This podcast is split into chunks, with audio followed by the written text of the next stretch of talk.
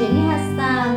بشنوید ادامه حکایت ملک شهرمان و قمر زمان در شب 192 از هزار یک شب. گفت ای ملک جوان دایه گفت بسا هست این مزا تو را به گوش ملک قیور برسانند. آنگاه ما را از دست او خلاصی نخواهد بود. ملک بدور با دایه گفت به خدا سوگند که امشب پسر خوب روی و کمان ابرو در خوابگاه خود خفته یافتم. دایه گفت ای خاتون مگر تو را خرد به زیان رفته که چنین سخنان همی گویی؟ در آن هنگام ملک بدور نظر کرده انگشتری قمر زمان در انگشت خویش و انگشتری خود را در انگشت نیافت. با دایه گفت ای پلیدک چرا سوگندهای دروغ یاد می‌کنی و می‌گویی کس به دنجا نخفته بود. دایه گفت به خدا سوگند که با تو دروغ نگفتم. ملک بدور در خشم شد و شمشیری که داشت برکشید و دایه را بکشت آنگاه خادمان و کنیزکان بانگ بر او زده به نزد پدرش رفته. حالت ملکه با او باز گفتند ملک قیور در حال به نزد دختر خود ملک بدور بیامد و به او گفت ای دختر این چه حادثه است؟ ملکه گفت ای پدر کجاست آن پسر قمر منظر که دوش در پهلوی من خفته بود؟ این سخن بگفت و چون دیوانگان به چپ و راست نظر کرد. پس از آن جامعه خود تا به دامن بدرید چون پدرش این کارها از او مشاهده کرد کنیزکان و خادمان را فرمود که او را گرفته زنجیر به گردنش نهند و در ای که به قصر اندر بود زندانش کنند. ملک بدور را کار به گونه شد. اما پدرش ملک قیور چون ماجرای دختر خود بدید جهان بر او تنگ شد و از بس که او را دوست همی داشت کار او را بر خود هموار نکرده. ستاره شناسان و حکیمان حاضر آورد و با ایشان گفت هر کس دختر مرا از این حادثه خلاص کند دختر را به دو تزویج کنم و نیمه مملکت به دو ببخشم و هر کس که نتواند خلاص کرد او را بکشم و سر او را از قصر دختر بیاویزم. پس هر که به جد ملکه می‌رفت و او را از ناخوشی خلاص نمی‌کرد ملک او را کشته سرش را در قصر دختر همی آویخت. و پیوسته کارش همین بود. تا اینکه چهل تن از برای دختر کشته شدند و همه روزه حکیمان اطراف جمع می‌کرد. ولی حادثه ملکه به حکیمان دشوار شده بود و از مالجت او عاجز بودند و مالجت را اقدام نمی‌کردند. پس از آن ملکه را عشق و شوق افزون می‌شد و سرشک از دیده میریخت و این ابیات برخواند زهی خجسته و فرخنده باد فروردین. به فرخی و خوشی آمدی ز خلد برین.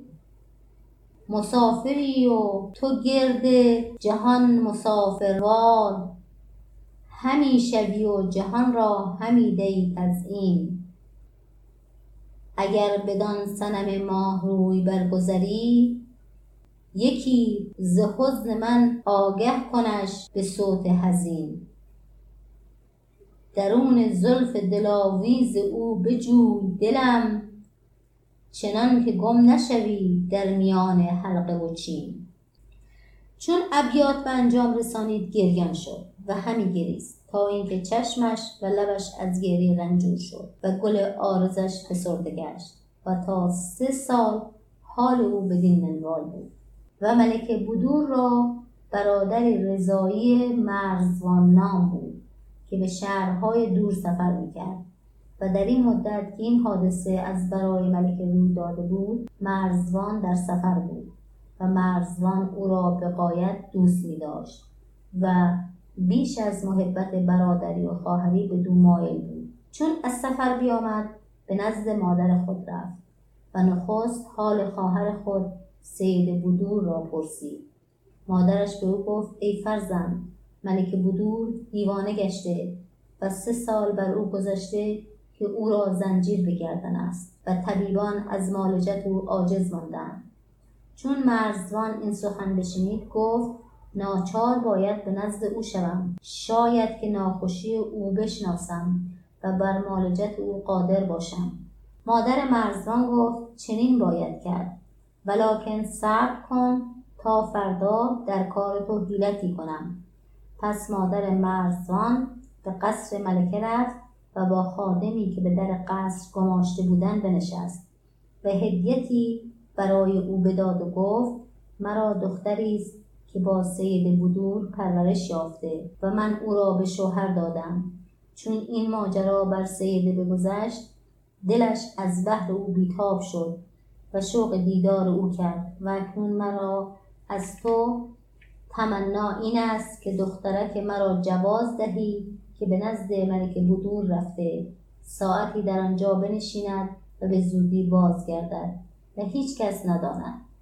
خادم گفت این کار نخواهد شدن مگر وقتی که ظلمت شب جهان بگیرد و ملک نزد دختر خود بیاید و بازگردد و آنگاه تو با دختر خود بیا.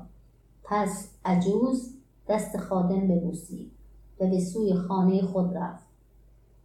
چون هنگام شام شد و جهان پرده قیرگون بر سر کشید در حال عجوز برخواسته مرزوان را جامعه زنان در بر کرده و دست او را به دست گرفته همی برد تا به نزد خادم رسید.